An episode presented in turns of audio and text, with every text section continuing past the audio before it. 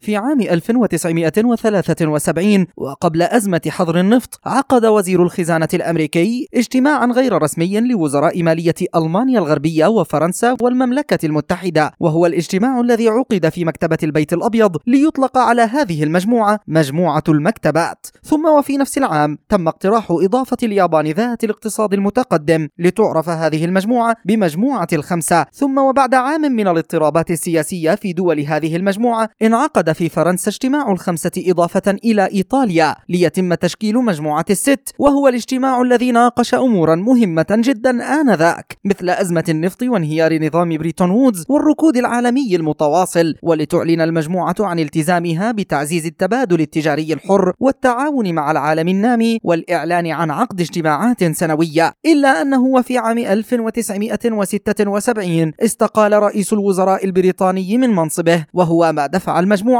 للبحث عن متحدث باللغة الإنجليزية يحظى بخبرة سياسية أكبر. فتمت دعوة بيير ترودو رئيس وزراء كندا لثمانية سنوات وهي الدولة التي جاءت كصاحبة أفضل أداء اقتصادي بعد الدول الست المتواجدين في المجموعة. فأصبحت هذه المجموعة رسميا تدعى بمجموعة السبع والتي قامت باستضافة ممثلين عن الاتحاد الأوروبي. بصفتهم ممثلا أجنبيا رئيسيا يقوم بحضور مجموعة السبع بوتيرة. منتظمة.